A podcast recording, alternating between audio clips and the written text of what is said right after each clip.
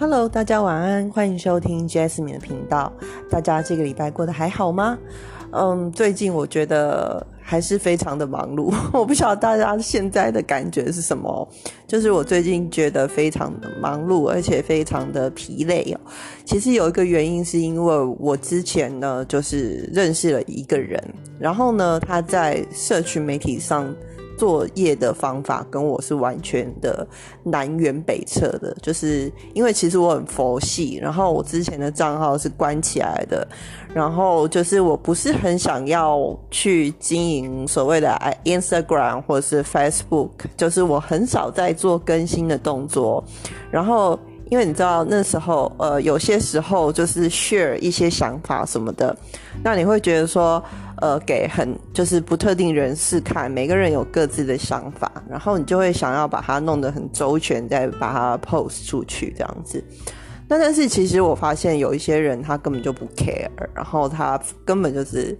他想到什么他就写什么，然后譬如说他在网络上看到一张他喜欢的照片，他就是直接也贴上去什么之类的。然后他也很多粉丝啊，这样子。然后我就在想说，我是不是应该要改一个方式，然后呃，让自己的这个社群媒体就是活络一点。我现在目前呢也没有特别说他一定要做到什么程度，但是就会想说。我是不是也可以用一些其他的方式，或者是其他的一些做法，去让自己的这个上面可以多一点、多一点的人留言也好，或是多一点人按赞，或者是这个。但是其实我并不是很在意人家有没有来按赞，我目前就还是 PO 爽的。但是我确实有增加我的一些 PO 文的数量也好，或者是我的线动的数量也好。所以其实我最近觉得有点累，因为其实我之前就是不是这样，就是我之前是蛮佛系的在做这些事情的，然后所以呃，大家可能会觉得说我最近我不晓得，就是大家最近听 podcast 的感觉是怎么样，但是呃，我最近可能就会慢慢的改成心情分享为主，因为我就会觉得说，嗯，就是反正这边本来就是一个。呃，发抒发我自己心情的一个原地。那我之前，嗯，就是花了比较多时间去想要写一些内容，然后去跟大家分享。嗯，但是老实说，如果说你没有看到那个点阅数上来的话，其实你会有一点灰心。然后我就想说，好吧，那就那就先这样子哦。所以我最近的一些心情可能会偏向分享。But，但是不要就是不要这样在这边就停下来。但是呢，因为我最近呢，就是同时，其实我也因为经营社群媒体嘛，就是我比较花比较多时间啦，也不能说很认真在经营，就是我花比较多时间在那上面。那其实那个我觉得演算法很厉害，他就把我。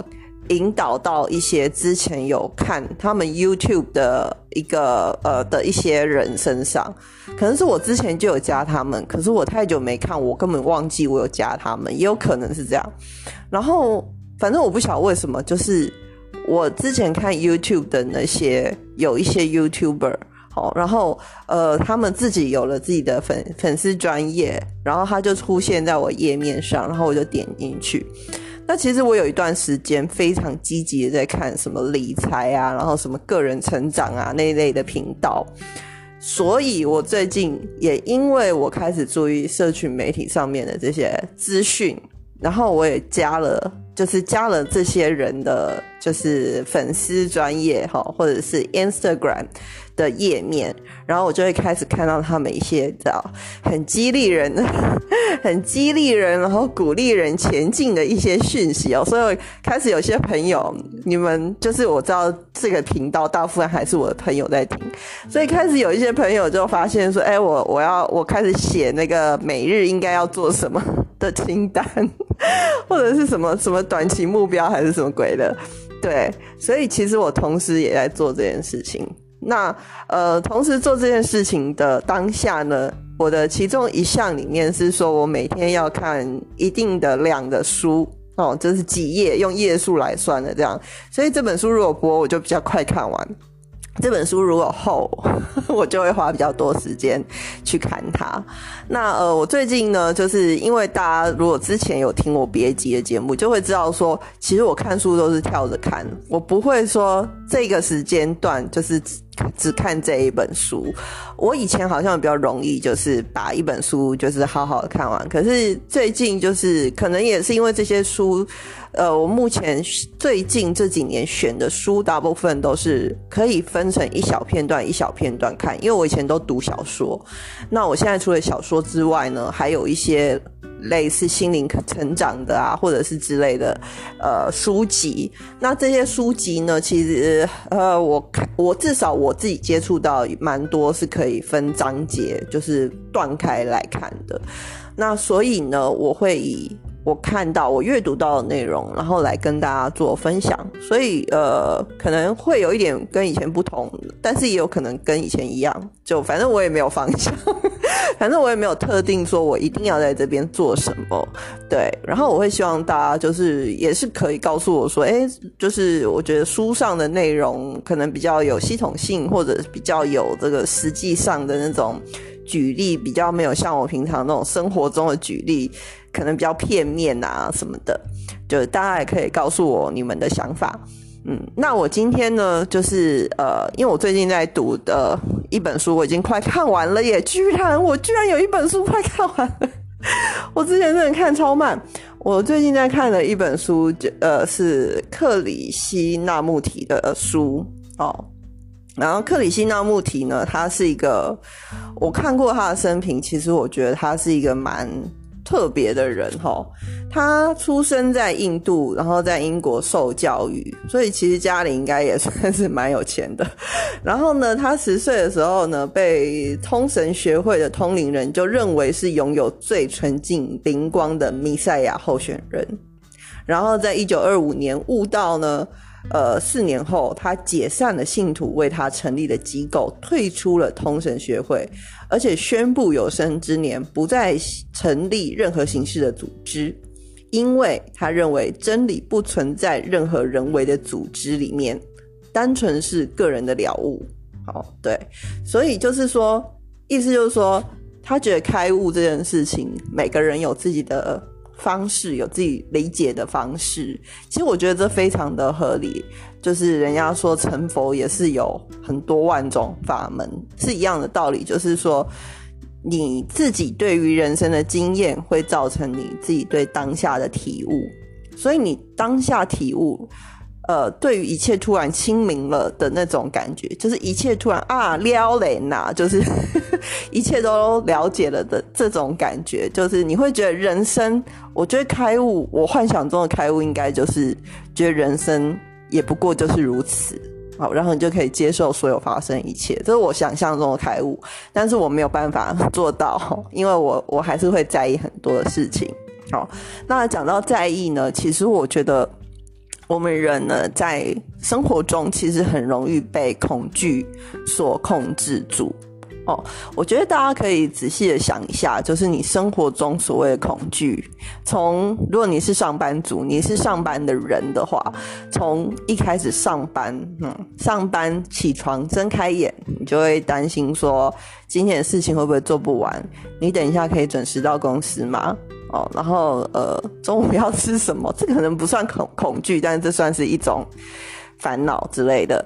对，然后呃，今天的专案怎么样？然后恐惧，或者是说呃，有时候遇遇到一些意外，你怕不能解决，然后到月底的时候，可能怕说，诶，可能钱不够用，或者是像报税刚结束嘛，报税季刚结束，你会怕说，诶，这个税。哦，不知道是多少钱，这都是一种担忧，一种恐惧哦。所以其实人的生活中哦，常常会有这些大大小小的恐惧存在哦。那这些恐惧呢，其实老实说，就是会绑着你的生活。你会因为恐惧去做一些事情，然后你会因为恐惧去想一些事情，你会把时间和精力花在这上面，因为你觉得你要处理事情。但是很多的恐惧其实是。其实我们需要做的就是接受它，就像报税这件事情，算出来是多少就是多少，就认了，好不好？因为我觉得台湾的税制来说，其实你需要缴的税已经就是不是会把你搞垮的税，不是那种税率哈。那所以我觉得，呃，很多恐惧其实就是去面对它就对了。那其实我在看这个克里希纳穆提的这本书里面呢，他其实也有一个，他有举到一个例子哈。我在这边讲给大家听一下哦，就是他说有一次他在加州的加州哦，然后外出散步的时候，他就是慢慢的走，然后呢，就是途中抬头仰望一只鸟，结果他突然间听到一处一阵这个短促的声音哦，然后是呃路上在前面的路上，结果呢，他看过去他就。他就吓到，他就往后跳，因为他前面的路上有一条很大的响尾蛇。那大家可能都在电视上面有看过响尾蛇，也知道响尾蛇是有剧毒的。那可是其实他说响尾蛇有一个特性，它也叫做君子蛇，因为它在攻击之前呢，一般都会发出声音去警告你，哦，不会像眼镜蛇啊或者其他蛇类那样子。无声无息的，可能就给你咬下去这样子哈。那所以这条响尾蛇又大又肥，它站在几公尺外，它们四目交接，然后它可以清楚看到它身上的皮肤啊，它的头啊，然后它的眼睛啊，还有那个蛇蛇性哦，就是它的舌头。那他们对望了一阵子，那条蛇就离开喽。可是那条蛇要离开的时候，它又靠近了一点，然后那条蛇就。卷起来，准备要攻击的动作，这样子，然后他们就这样子僵持了半个多钟头。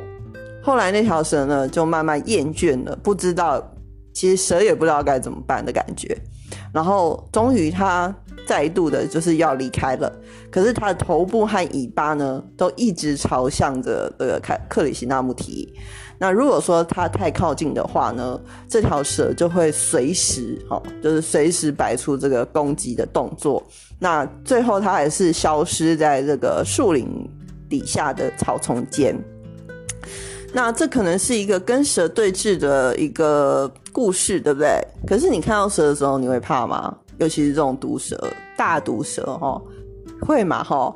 可是呢，他说你也可以用这样子的方式去关照你在心里面升起的每一个恐惧，不管是害怕蛇、害怕你的父母，或者害怕其他的同学、老板、老师，什么形式的恐惧，就是不要去逃避哦，而是要观察它、质疑它，然后找出你害怕的东西到底是什么。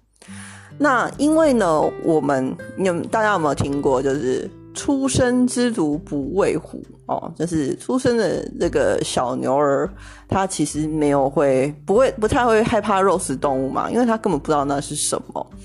那其实我觉得人在这个出生的时候也是哦，就是其实我们本来也都不知道害怕哦。譬如说，如果说你现在已经你现在已经三十几岁了，你现在三十哦，或者是超过三十五岁的人。我们可能就会变成那种很爱碎念的老人。对我超过三十五岁，我承认，OK。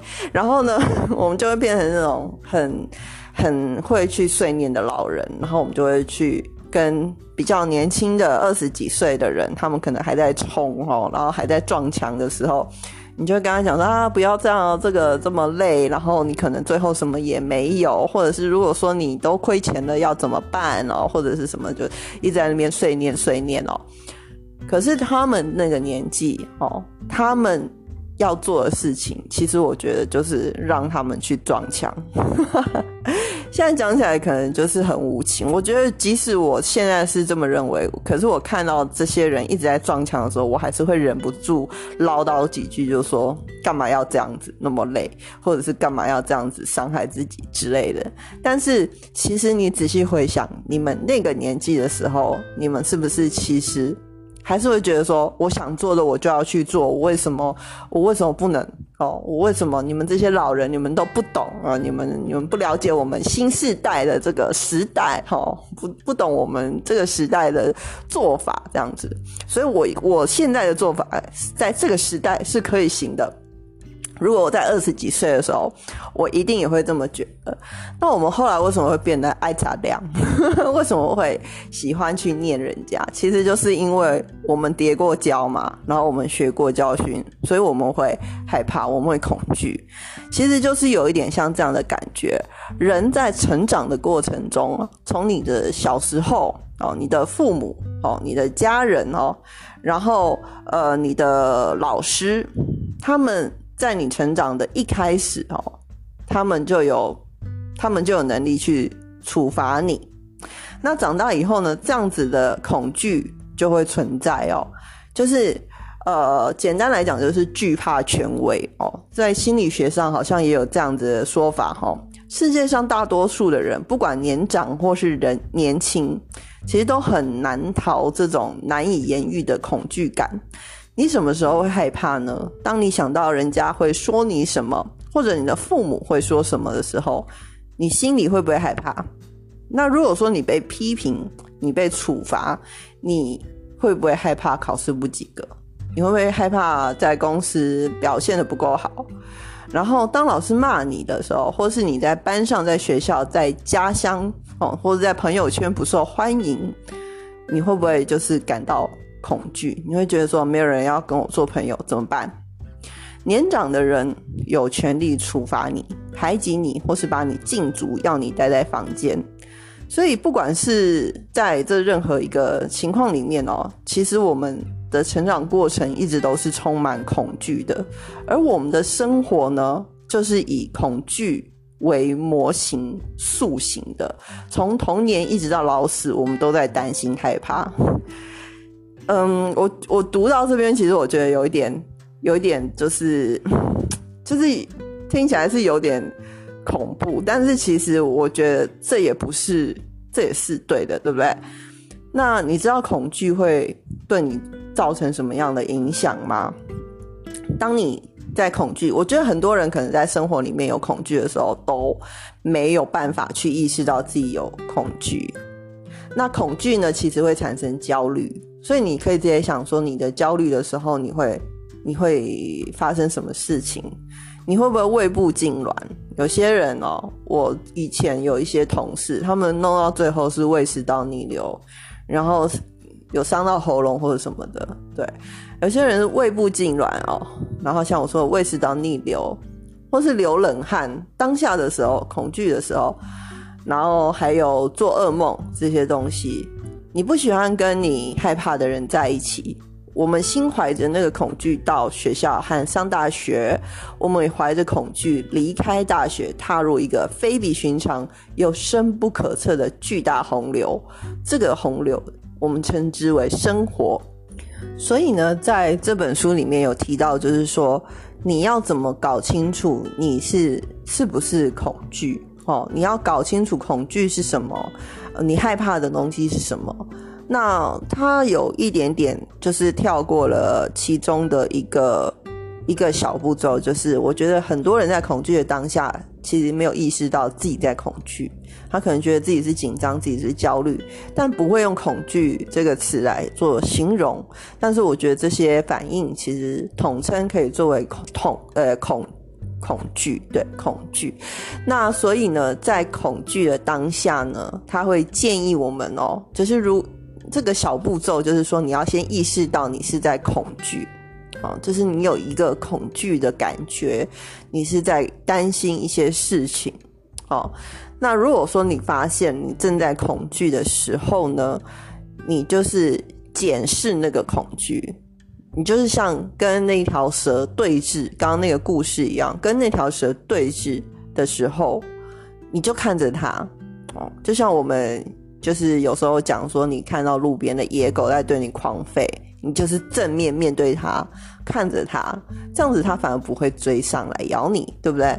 那你就是检视那个恐惧，深入的探究它，不要说哦，我很担心，然后我很焦虑，我很害怕。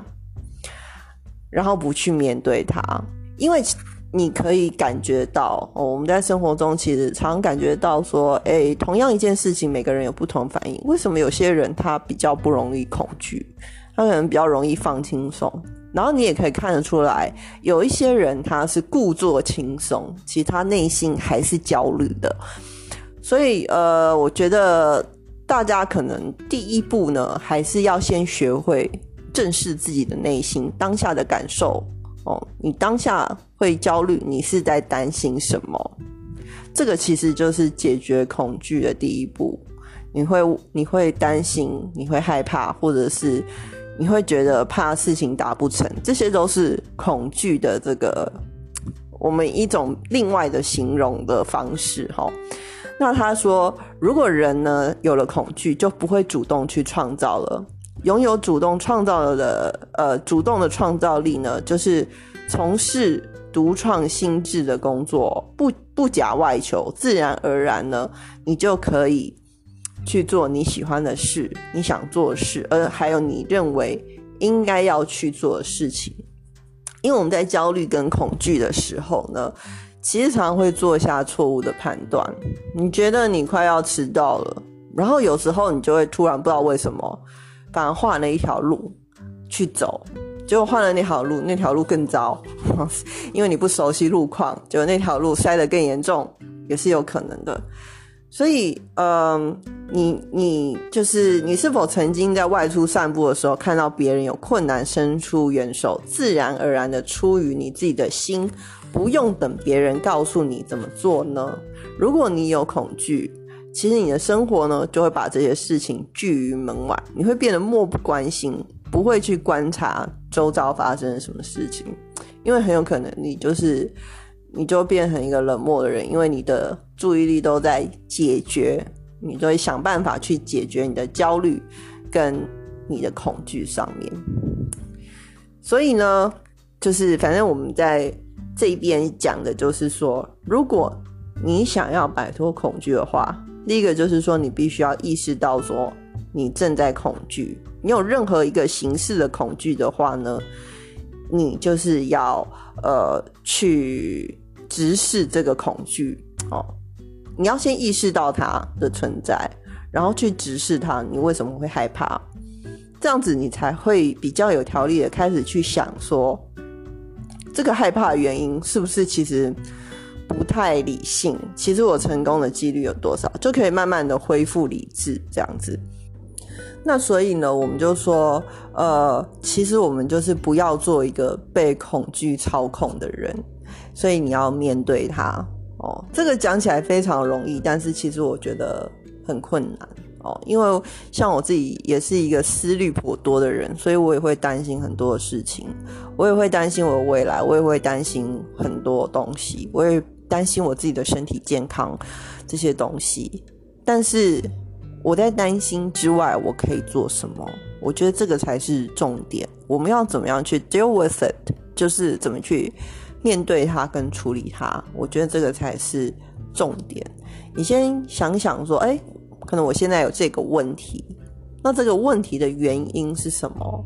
我有没有办法解决？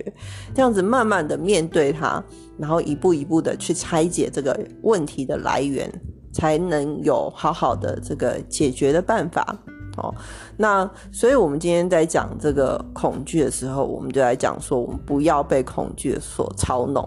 那另外呢，呃，其实我不晓得大家有没有听过，就是所谓的吸引力法则哦。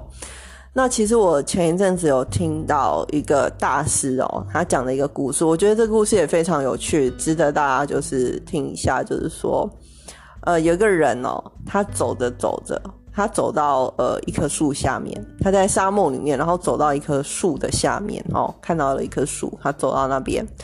然后呢，他又说：“哦，好棒哦，在这个这么炎热的地方哦，这边有一棵树可以让我休息这样子。”然后呢，可是他坐在那边，他就想说：“奇怪，这里怎么会有一棵树呢？这个树该不会是魔鬼变出来的吧？”所以他就开始担心说有魔鬼哦，但是他不晓得这棵树其实是愿望之树，所以呢。当他在想说会有魔鬼的时候，魔鬼就真的出现了。好，然后呢，魔鬼出现了以后呢，那魔鬼也没干嘛哦，魔鬼就只是出现，因为他觉得魔鬼会出现哈，魔鬼就只是出现。那其实魔鬼也没干嘛，那他就想说，糟了，魔鬼出现了，他一定会来出，他一定会来，就是呃杀了我之类的，所以魔鬼就来杀死他了，因为这是一棵愿望之树。好，那我觉得这个故事很有趣，就是说，呃，这个我觉得这个是。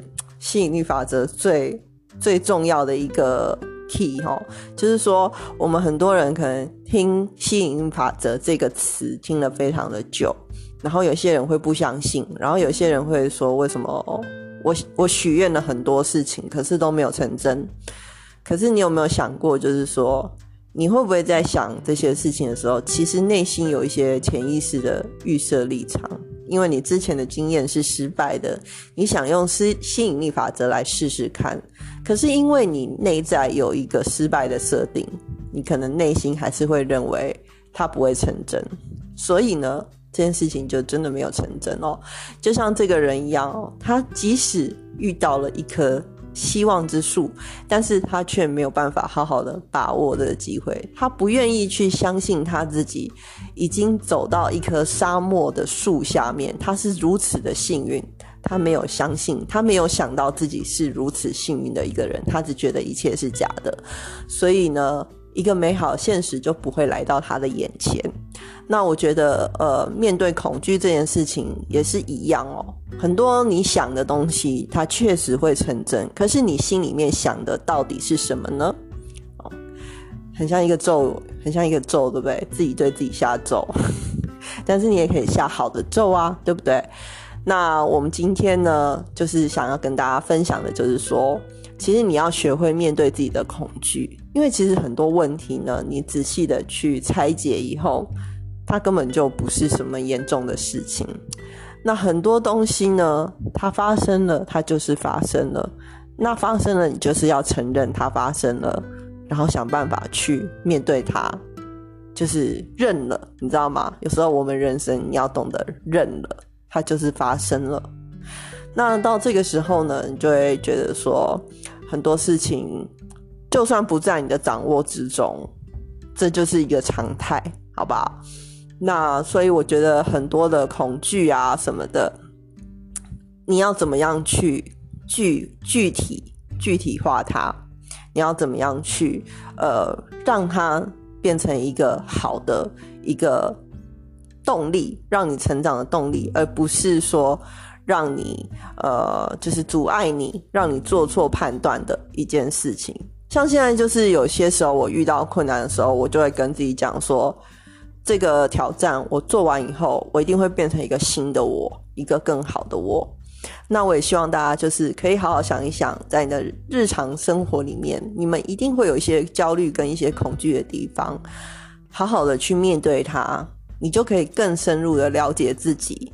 然后你可以更深入的去面对，也不是说更深入，你可以更坦然的去面对你遇到的所有事情。其实很多事情就不容易那么那么容易影响你的心情，你的生活就会变得更顺遂、更轻松。好，那今天的节目呢就到这边，希望大家下周过得愉快，拜拜。